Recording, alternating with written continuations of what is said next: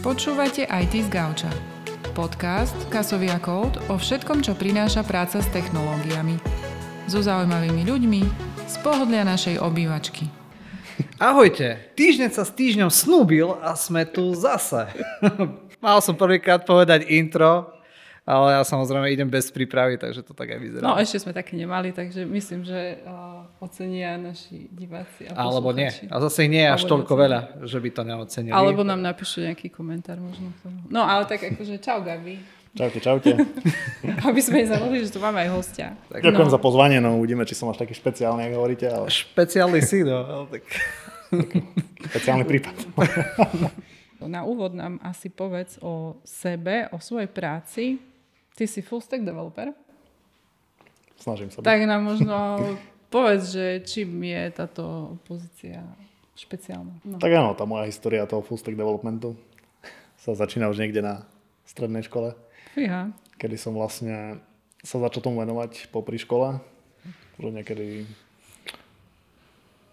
na začiatku tej strednej školy som začal, tak chcel som si niečo privyrobiť, ako každý študent, chcel nejaké peniaze mať na voľné aktivity a tak. Tak som sa začal venovať, trošku som to pozeral, skúšal som upravovať nejaké stránky, nejaké základné aplikácie, čo ešte to bolo nejaké také slabé Androidy a také tie základné veci, čo boli. Tam sa akože, snažil tomu prispôsobiť, učil som sa to, menil som to v čase a tak. Potom som to pozeral, tie výsledky a ma to začalo viac zaujímať. Pozrel som si nejaké filmy, ktoré ma motivovali, seriály a tak. A to napríklad? Tak ja, napríklad taký najznámejší je asi Iron Man. Tam je nejaký. Ako je tam ten taký vývoj za tým, vieš, tá stavba. Alebo, alebo roky. a To ťa tak. tiež, tiež vedá motivovať. Alebo roky. Roky. Roky. Tak ro- jeden z najviac motivujúcich filmov je Roky. No Pre nemusíš boxovať. ITčkárov. No nie pre ITčkárov, tak všeobecne. Tak Okay. ja tam som nebehal po tých schodoch. Tam, si mal tam som si sadol za počítač, že Správne, správne. No dobre, takže Iron Man. No a full stack akože čo? Že ty ako všetko vieš Tak developovať. Nie všetko, ale väčšinu si viem zastrašiť sám. Mhm. Mm-hmm. Čiže čo sa týka backendu a frontendu, tak keďže som aj sám začínal sa to učiť a som sa zač- začínal developovať, tak nemal som nikoho, nemal som ani žiadnych kamarátov, ktorí sa tomu venovali, ani nejakých kolegov, ani nikoho. Čiže učil som sa sám aj backend, aj frontend, ako to celé funguje, ako to celé je prepojené. A vlastne ako to môžem využiť a ešte aké ďalšie technológie, v ktorých sa môžem posunúť a tak. Čiže keď už som si robil tú frontendovú apku, či už na mobil alebo na web, tak rovno do toho som si robil vlastný backend. Čiže tak som sa k tomu dostal a tak som začal aj ten full stack development. A vlastne to bol len taký začiatok, aj, čiže teraz už to je pokročilé, že tam už si robíš správu aj vlastného servera a tých gitových akcií a pipeliny a podobné veci. Takže trošku DevOpsu. Ale je to no také už aj trošku DevOps a z, každého rožku trošku, že by vlastne nemôžeme vedieť všetko z toho full stack developmentu, ale väčšina vecí, čo potrebujeme v rámci toho projektu, aby sme to zvládli aj sami, tak je to asi na dlhšie, ale vieme si to aj sami zaobstarať všetko. Čiže No takto. vo firme si koľko? 5. 6. rok to nejak No, bude, okej. nejak tak. Predtým som robil ešte v inej firme, takže začal som skôr. Ale tak som mal nejaký základ, s ktorým som tu už prišiel a som sa mohol pevnejšie uchytiť na tých projektov a tak. Čiže sypalo sa to. To sa teda sypalo. My sme pracovali na viacero projektoch spoločne. Mhm. A bolo to stále česť. Bola to zábava, čo? Áno, áno, Bola to hlavne zábava a mám to lietalo tie projekty. Aj, aj ten kód lietal všade možno. Ale No. no. tak to je to najlepšie, keď je viacero tých projektov, lebo na tých projektoch sa hlavne učíš tie veci a stále postupuješ a musíš nové veci zisťovať a tak. Čiže ja mám radšej, keď mám viacero tých projektov ako jeden, kde vlastne môžeme aj časom stagnovať. Takže potom je lepšie, keď sa môžem prepínať medzi tými projektami a rôzne technológie a tak, čiže aj to posúva tých full stack developerov v rámci toho developmentu, čiže Ono je z pohľadu projektového manažera je lepšie, keď máš viacero projektov, podľa mňa. Samozrejme musíš mať tam nejaký fokus, aj udržiavať si ten, ten akože povedomie o tom projekte, ale je to lepšie, lebo aj tie produkty alebo projekty sa líšia, tie produkty sú väčšinou rôzne, aj ľudia, s ktorými vlastne človek robí, tak sú rôzni, no tak toto tiež vlastne ja tiež potvrdzujem, čím viac takých projektov, tak tým lepšie. keď narážaš na tých ľudí, tak stretneš aj viacero developerov, s ktorými si môžeš vymeniť svoje názory a tak, čiže Tak, tak, tak, tak. a to je dosť pozitívne. Môžete sa od jedného naučiť viac a tak. Poďme sa pozrieť aj na tú tému asi AI. Ty si sa vlastne stal jedným z takých akoby hlavných nejakých... Je to presadzovať. Pre, hej, evangelizátor AI. evangelizátor. Je krajšie slovo. Ale slovo presadzovať, že možno, že aj nie je, ale evangelizátor je. Je to krásne. Teraz, keď sa vlastne blížia sviatky, tak je to... Sme pri náboženstve. Áno, trošku, trošku náboženstve. Sme tam, kde sme nechceli byť. Áno, Kasový kód. no, ale teda, aby som sa dostala k tej téme opäť, druhý pokus. Že ty teda v rámci našej firmy testuješ využívanie AI nástrojov pri svojej práci. Uh-huh. Je to tak? Je to tak, no začal som s tým asi jeden z prvých, možno ešte Števo to skúšal skôr, ale nebolo také ešte medzi ľuďmi rozvinuté, že by používali tie AI veci k tomu developmentu a tým štúdiam a tak. Takže ja som s tým začal, um, niekde som čítal na internete ohľadom tých nástrojov a narazil som na asi taký prvý GitHub Copilot, ktorý som si začal skúšať. Tam to bolo ešte o tom, že oni to ešte len ponúkali, bolo to nejaké preview, na ktoré sa mohol prihlásiť a oni to potom akože vybrali aj svojho testera, ktorý mohol skúšať a mal nejakú licenciu zdarma, kedy si mohol vlastne vyskúšať ten Copilot.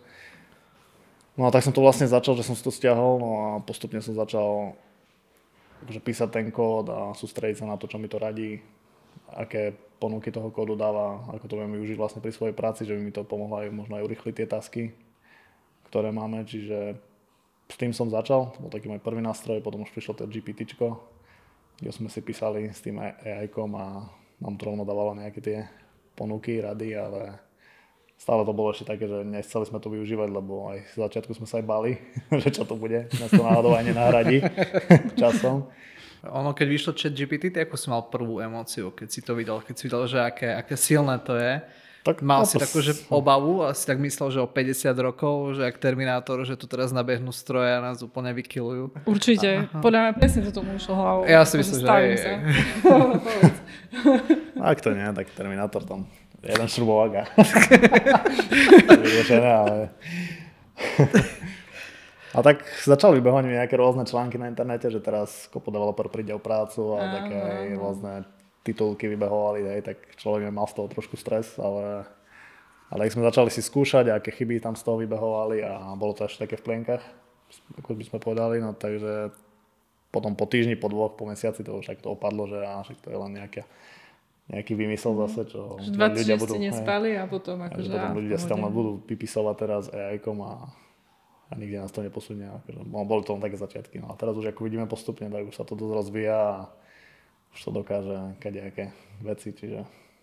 Ale asi teraz skôr to vnímaš ako nejakú pomoc, nie? Ako aj teraz skôr to vnímam ako nejakého pomocníka aj pre takých tých solo developerov, freelancerov, ktorí si vedia aj poradiť s tou vajíčkou a keď nemajú toho kolegu priamo, na to je ten kopilot, ktorý sa volá akože tvoj parťak pri programovaní.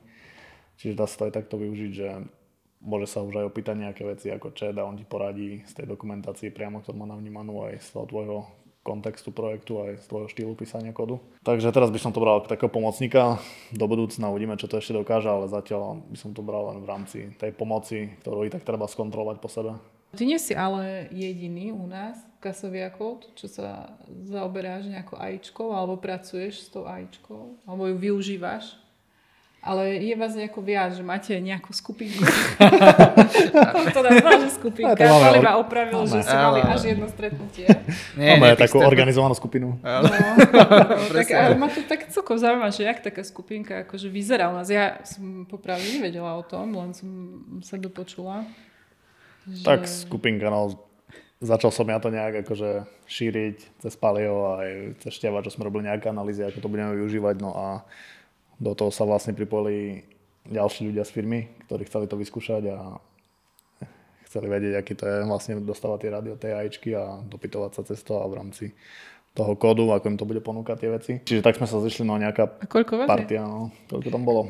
Je tam 6 ľudí. 6 ľudí. A tam je no. nutné povedať, že vlastne Gabo mal cez, cez leto mal show and tell a tam vlastne ukazoval copilot, predstavil to vlastne ďalším developerom pre tých, ktorí nepoznajú vlastne show and tell koncept, tak vlastne stále nejaký člen alebo zamestnanec firmy, keď má niečo zaujímavé, tak vlastne odprednáša zvyšku firmy. No a na základe toho show and tell sa vlastne ozvali nejaké ďalšie developery no a potom sme sa toho nejak chytili.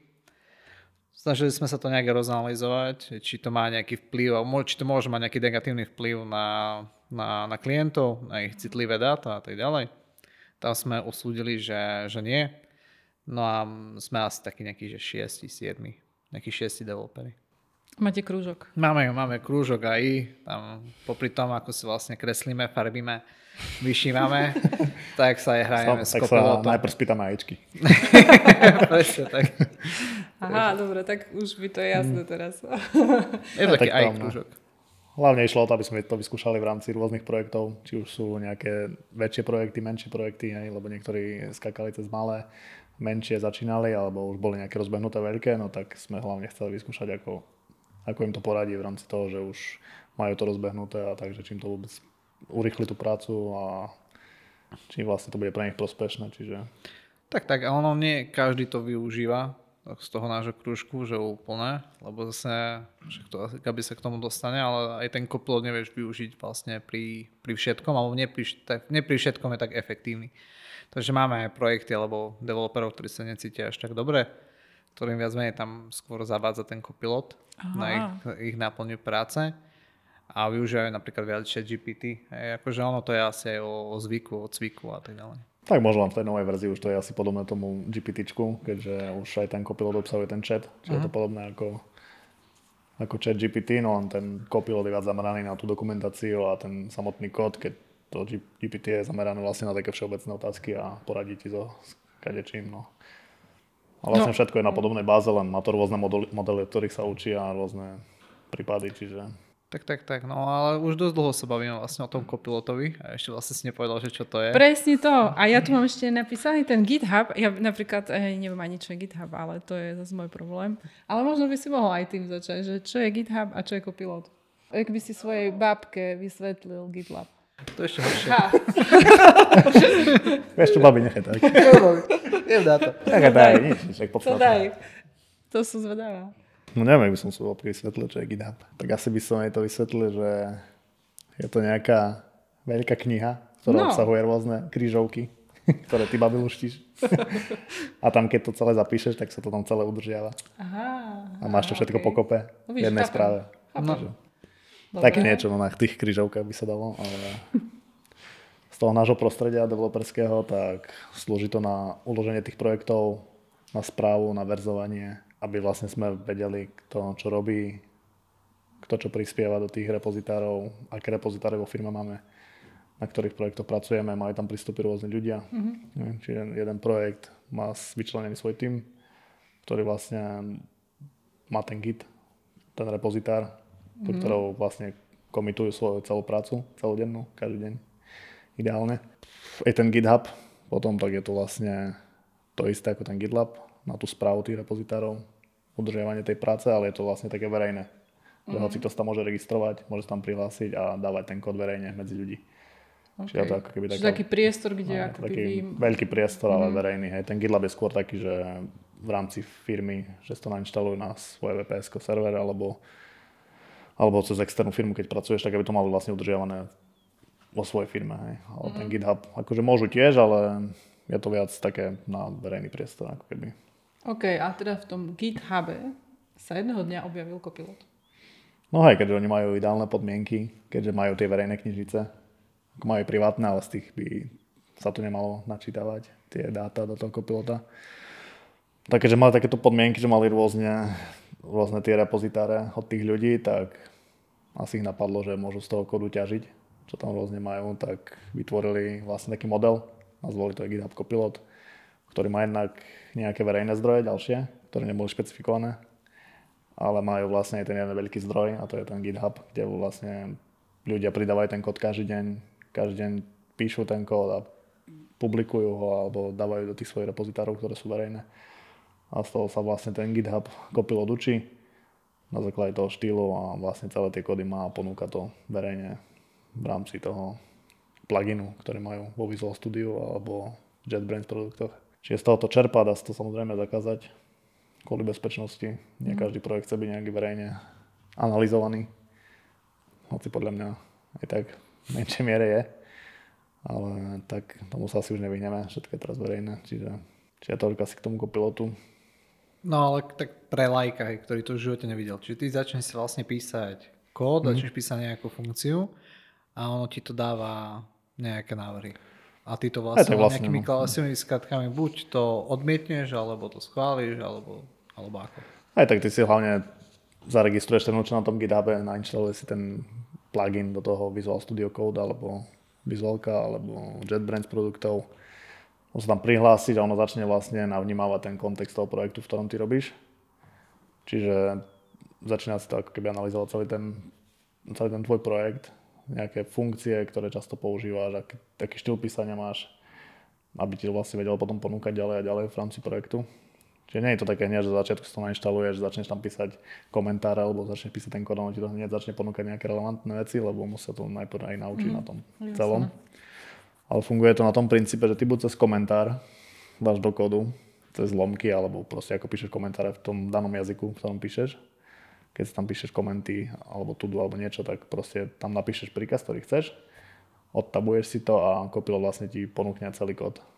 Čiže ty tam môžeš napísať aj nejaké eseje o tom, čo ty chceš napísať, ale potom ten kopilot môže byť taký zmetený, čiže musí to byť nejaké stručné a nejak možno po menších častiach by som odporúčil a vlastne takto to potom ponúkne, ako ty si môžeš vybrať z rôznych variant, ktoré si potom dáš akože vybere si z tých možností. No a samozrejme, aj keď začínaš písať kód, nejakú funkciu alebo nejaký ďalší kód, tak tak vlastne z toho samotného písania ti dokáže ponúkať, že ako napíšeš, napíšeš funkciu, ako sa bude volať aj add new to do alebo niečo a ono ti už vlastne to začne vyplňať tú funkciu na základe toho kontextu toho projektu, že teraz chceš asi vytvoriť nejakú novú poznámku alebo novú to-do v tej svojej aplikácii, hej, keď si zoberieme, že aplikácia na poznámky na to-do, takže ti to začne ponúkať, že teraz ich chceš uložiť do premennej a nejaké ďalšie veci ohľadom toho, čiže je to taká pomocka, samozrejme musí to skontrolovať, aj keď ti to tam dá, že ti to vlastne bude fungovať s tým tvojim projektom a či to bude sedieť s tým zadaním, alebo už keď si to skúša pre seba, tak už to je asi jedno, ale vieš takto si to vyskúšať no, cez tie príkazy alebo priamo v písaním kódu. Čiže pri písaní kódu ti to pomôže? Ešte sú nejaké iné o, veci, kde to vieš využiť? Akože, že pri tak vieš to využiť aj pri nejakých nových, nových projektoch, keď máš.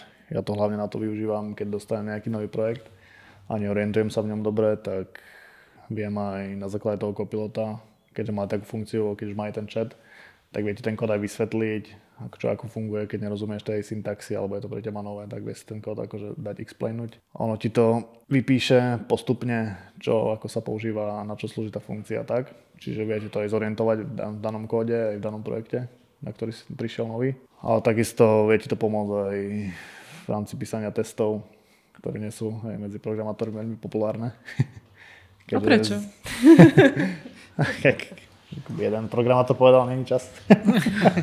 Aha. Okay. Takže aj to ti vie vlastne urýchliť proces písania tých testov a trošku vylepšiť ten kód, čo sa týka nejakej bezpečnosti a nejakej fun- funkčnosti toho kódu. Na základe príkazu alebo na základe označenia funkcií si vieš dať vygenerovať aj ten test, nejaký základný. Ale tak nie. na to sú iné nástroje, nie? Na písanie unit testov alebo nejakých iných testov. Aj tak na to sú už rôzne nástroje.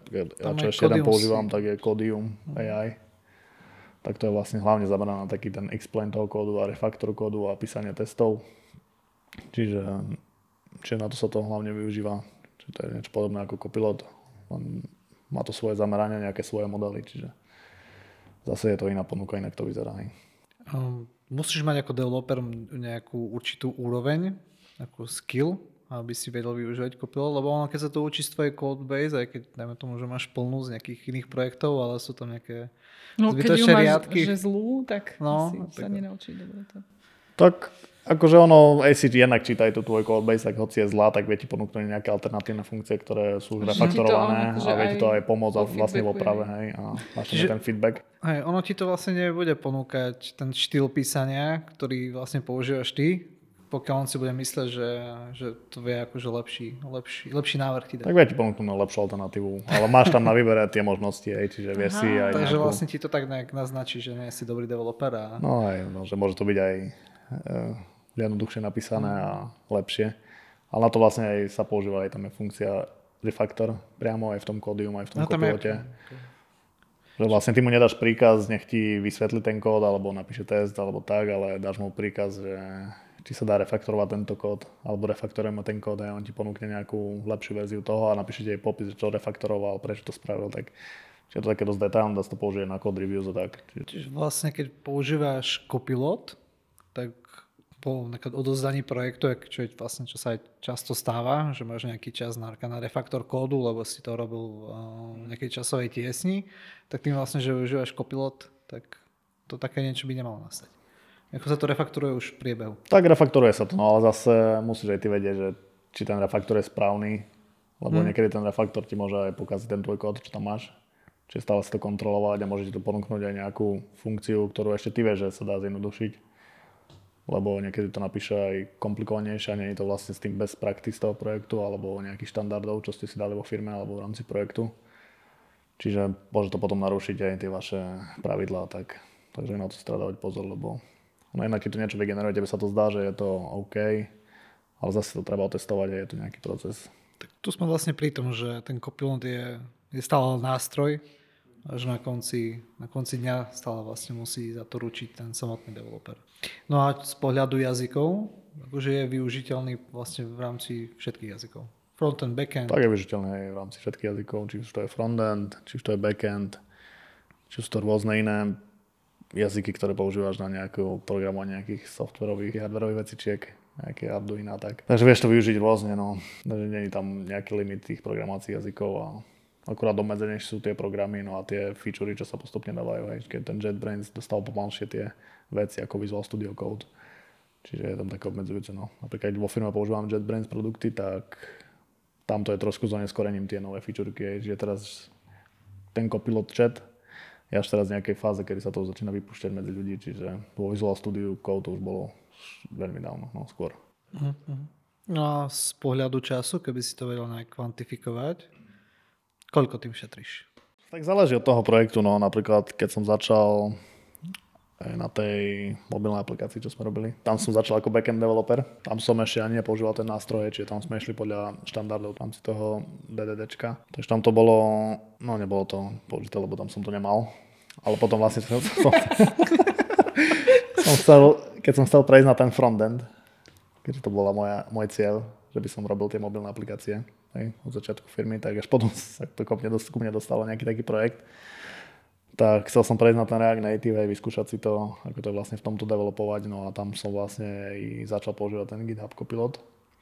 A tam mi to dosť pomohlo, lebo ako mal som nejaké základy, čo som vedel ohľadom toho vývoja, keďže som už mal nejaké predošlé projekty, ale keďže to bol väčší projekt a už bol v nejakej fáze, už bol, bol sa náročnejšie dostať, čiže dosť mi vlastne v tom ten Copilot pomohol. Hej. On si navnímal celý ten kontext, potom môj štýl písania a štýl písania aj vlastne kolegov, čo tam boli predo mnou.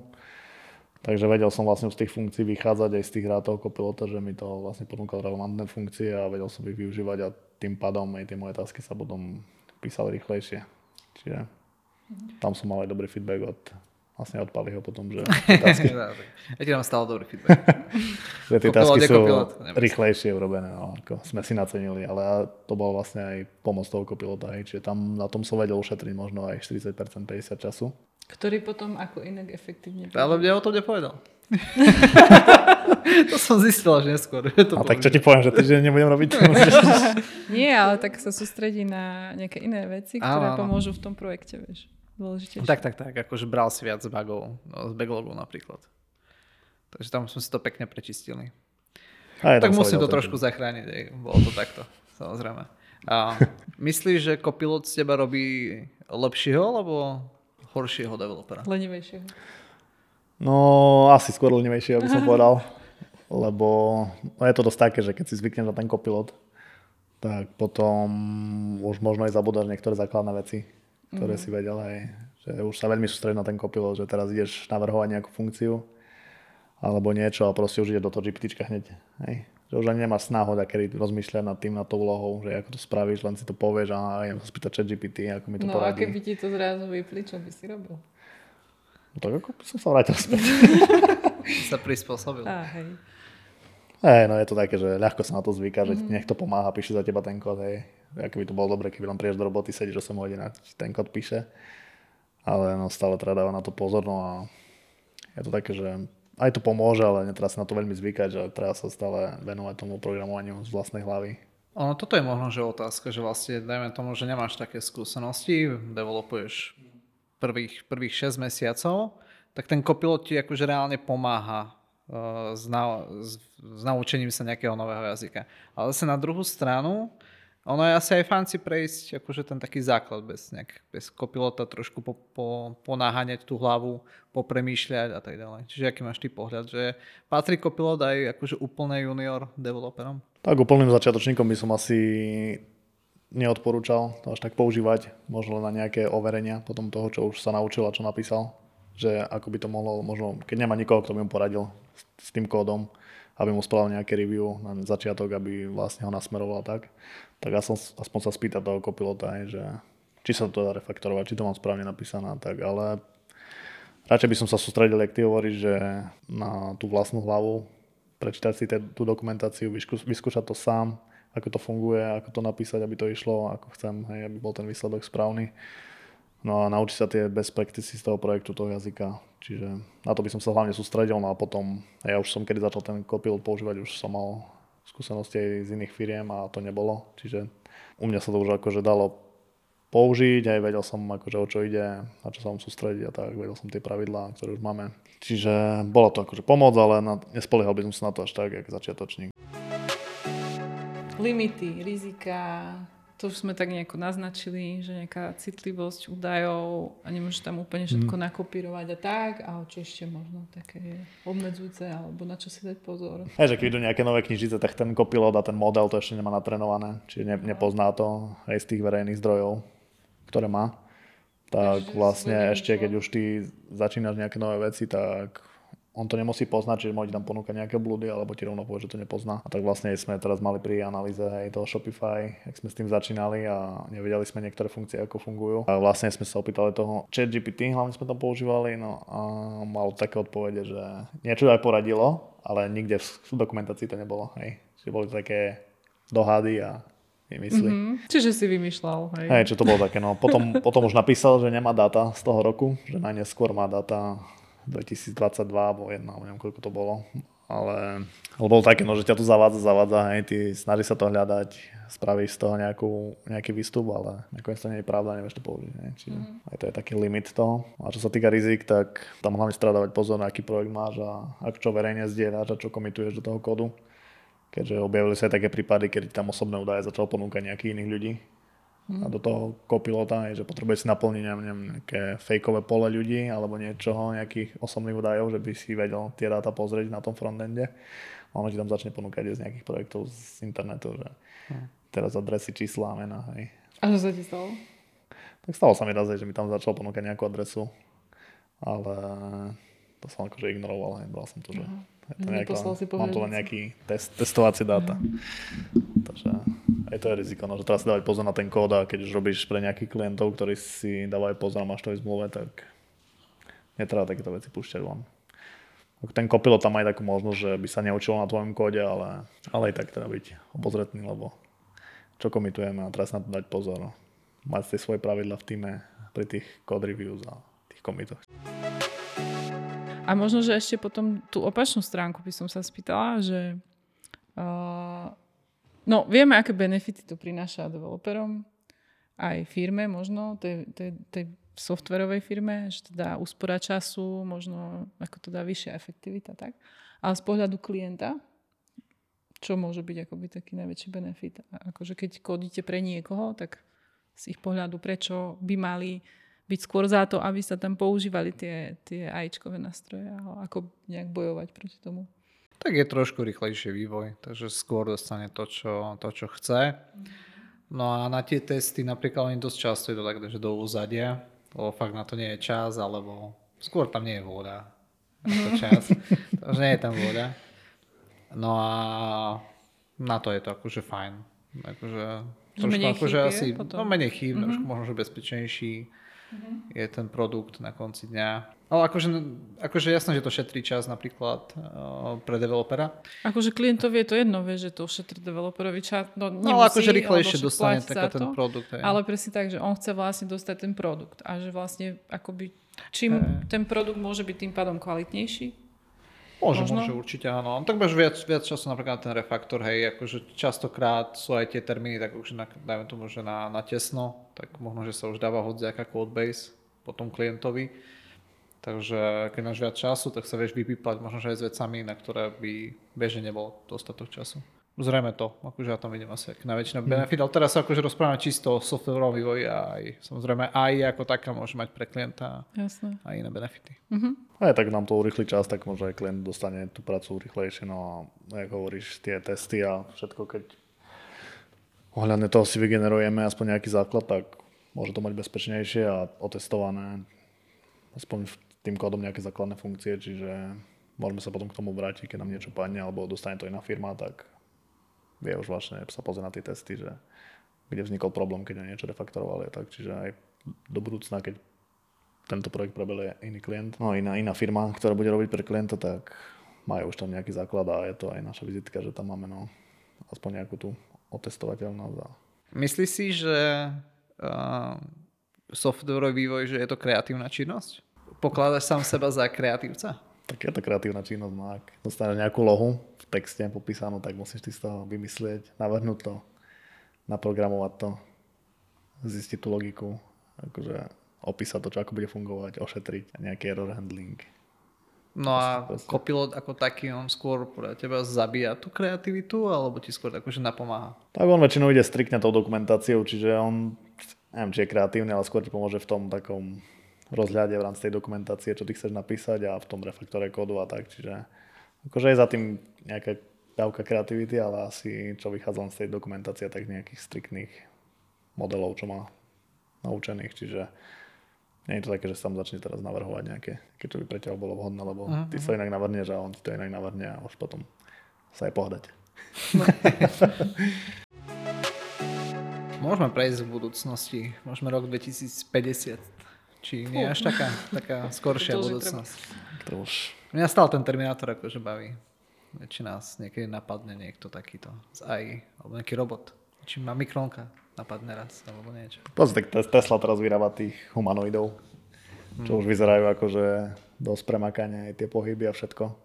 Ako je to ešte stále vo vývoji, ale už to vyzerá dosť dobre. A ešte keď to spojí s tou AIčkou a s tým GPTčkom a tak, čiže čo bude mať naučené všetky modely, čo bude mať, tak môže prísť aj taká hrozba, lebo všetko sa dá využiť aj na dobré veci, aj na zlé veci. Čiže No presne tak, však to nemusí byť hrozba vlastne, však poďme sa na to pozrieť pozitívne. a pozri teraz No, tie, dosť ťažko takto. Ku koncu roka blíže sa Vianoce. Veľa pozitívne ja nenájdem. príde robotický Santa pokazí deťom radosť. Ale sú nejaké také trendy v rámci AI a softwarového vývoja, čo také alebo nejaký, nejaký najbližší release kopilota, že čo to ešte vlastne môže priniesť. Lebo ja som niečo také počul, že možno, že speech to text, že vlastne si na posteli a, a kričíš kód a ti to vlastne, vlastne ti to, ti to Píše. píše. kričíš, ale kričíš. kričíš, kričíš príkazy. Aký kód, aký kód má vygenerovať? Aký kričíš kód, tak mrieš, mriežka, mriežka otáznik. Dvojbodka, úvodzovky. Aj tak vlastne to sa plán- plánuje v Copilot, lebo oni majú vlastne také next, ako je tie release feature, čo budú mať. Tak tam majú vlastne ten speech, kedy ty budeš vlastne nielen písať do toho chatu, ale môže aj rozprávať aj to je pre tých ako znevýhodnených Alebo ladivých. alebo, le, alebo už lenivých ľudí. stať.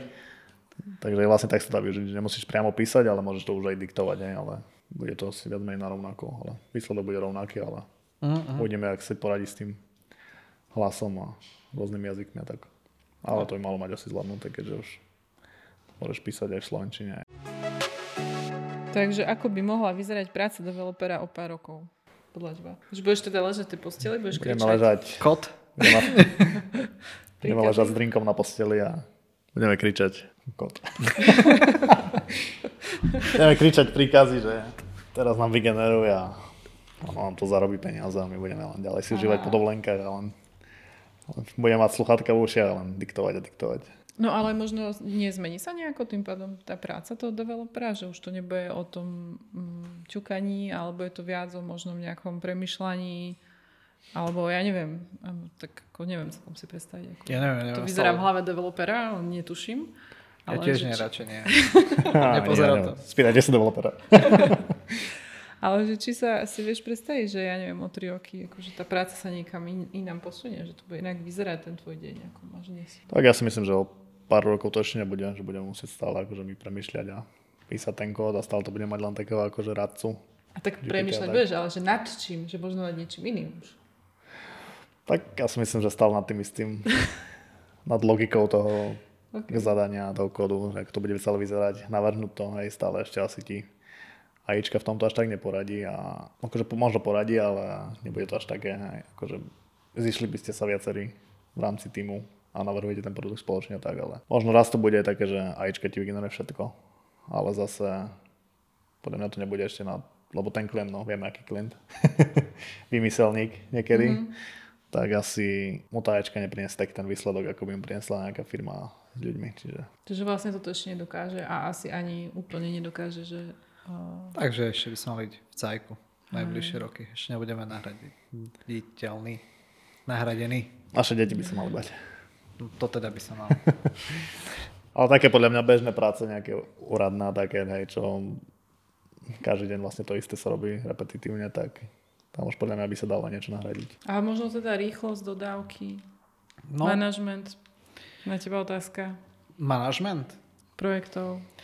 Tak ja využívam AIčku, využívam ChatGPT, keď uh, potrebujem písať rôzne zadania pre developerov a tak ďalej a nejaké analytické veci, keď riešim, ktorým využívam ChatGPT. No a iný manažment, tak tiež je to akože práca s ľuďmi, no tak tam asi ja veľmi AIčku, vieš, možno, že sa nechám, ne, dám si niekedy poradiť, že tento tu má taký a taký problém, so mnou. Najdi že kde býva. Aha. Z verejných zdrojov adresy. Ja. Presne tak. Takže toto asi nie, ale presne ono, ono je to akože nástroj, ono, že to, ako to pomáha. Stále tam pre mňa bude ten developer, ako Rogabo. Ale bude to akože urychľovať čas, možno ten čas sa potom dá využiť na niečo, na niečo iné. Na, že nebudú dvojtyžňové šprinty, ale budú týždňové. No, možno, že tak. Dvojdňové. Že, no, dvojdňové asi nie. dvojdňové asi nie. A teoretické dvojtyžňové stále môžu byť. Napríklad, ak robíme nejaký, nejak, nejak, ak to tak agilne riadíme. Mm. Len akože bude tam napríklad väčší, viac story pointov v rámci šprintu. Je, že väčší, väčší, väčšie množstvo práce sa stihne spraviť. Napríklad. Alebo ten projektový plán bude no, niečo, implementácia niečo nebude 6 mesiacov, ale napríklad 5,5, 5. Tak necháme tak. sa prekvapiť, no je to GPT prišlo len tak pomaly z ničoho. Minulý rok sme sa z toho smiali ešte, nie? No, no, no. A naraz už každý mesiac, každý týždeň nejaký nový nástroj a uh-huh. nejaké nové uľahčenie. A... Čiže uvidíme, čo bude. No áno, áno. My sme viacero vlastne takých podobných nástrojov. Ono to nebolo, mám pocit, na AIčke, napríklad to Locofy, to bol vlastne vygenerovaný, vygenerovaný dizajn z uh, Figmy mm. a vlastne sa to vedelo prekonvertovať do HTML a CSS sa mi zdá. No ale tam, tam sme my napríklad nenašli nejaké využitie, že to nebol taký nástroj, ktorý by nám uľahčil čas, akože minimálne.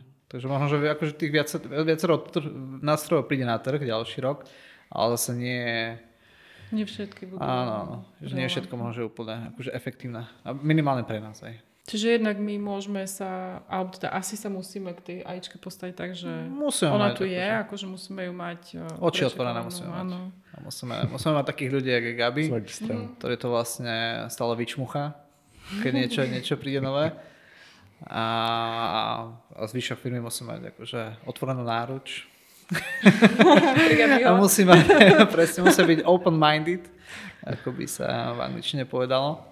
Čiže keď niečo také príde, aby vlastne nejak, ne, um, aby vlastne nevytrvali stále nejakých, nejakých skosnatelých procesoch alebo to, ako aktuálne pracujú, ale aby fakt boli nejak open-minded, že OK, prišiel nejaký nástroj, že ten nástroj ťa nechce, uvidíme, či zabiť, ale minimálne ťa nechce nahradiť najbližšie roky, ako treba, treba, treba.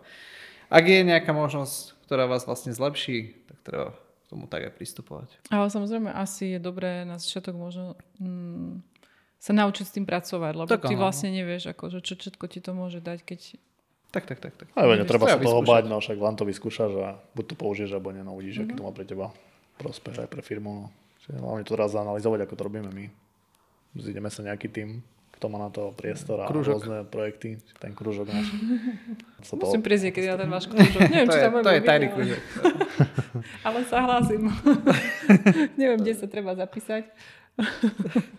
No tak... Už nebereme prihlášky. už takže. nemám, už. A to- sme plní. Úplne sme plní.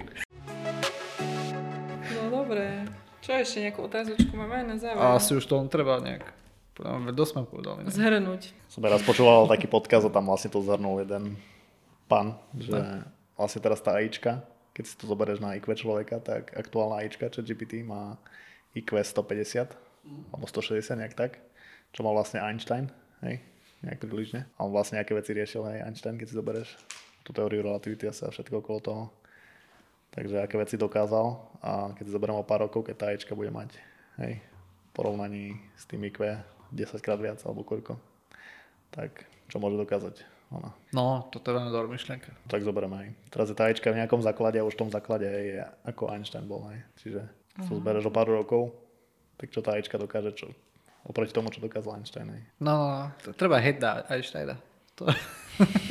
A tak to nazveme. Kasi ako od hejda Einsteina. Utekol z Nemecka. Nie, toto je pekné. No ale nech Majka povie. Nie, že dobré, ako podľa mňa je to možno taká fajn myšlenka na záver, že... Ale ako v pozitívnom. Ne, že to nejdeme to- ako tu nie, strašiť. Nie, nie, nie, eh, práve, že ja som to len tak že myslel. Čo dokáže o 5 rokov. Tak treba si hlavne strážiť tú AIčku, aj tie firmy, čo to vyvíjajú, aj všetci okolo toho, čo sa točia, lebo akože vieme so všetkým, čo vzniklo, nejaké na dobré účely, tak aj niekto to vedel zneužiť na zlé účely. Hej. Čiže Ale to nechceme. treba si dávať pozor, že kto sa k tomu, k tomu dostane a treba vlastne mať nad tým ruku a dávať na to pozor, lebo aj dnešná AIčka by mohla narobiť škodu. A to je ešte len v nejakých začiatkoch, by som povedal. Dobre, tak poďme to pozitívne ukončiť. Tak blížia sa Vianoce. Tak, Blíže sa Vianoce, počítače sa vypnú. presne Ajička tak. Kopilot si oddychne, Ajička si oddychne. No a treba veriť, že tá Ajička bude raz využitá v prospech ľudstva a prospech kasovíkov A samozrejme. prospech softverového vývoja. Krásne.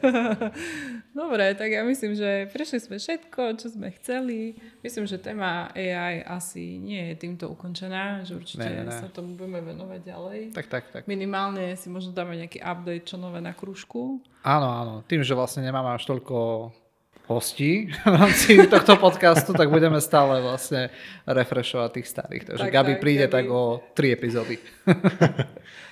Teším sa dovtedy už. Gabi už sa tešila. bo Zdieľame. Že to nie je. Nové informácie. Tak, tak. Takže ďakujeme, Gabi. Ďakujeme že si ja. nás poctil svojou prítomnosťou.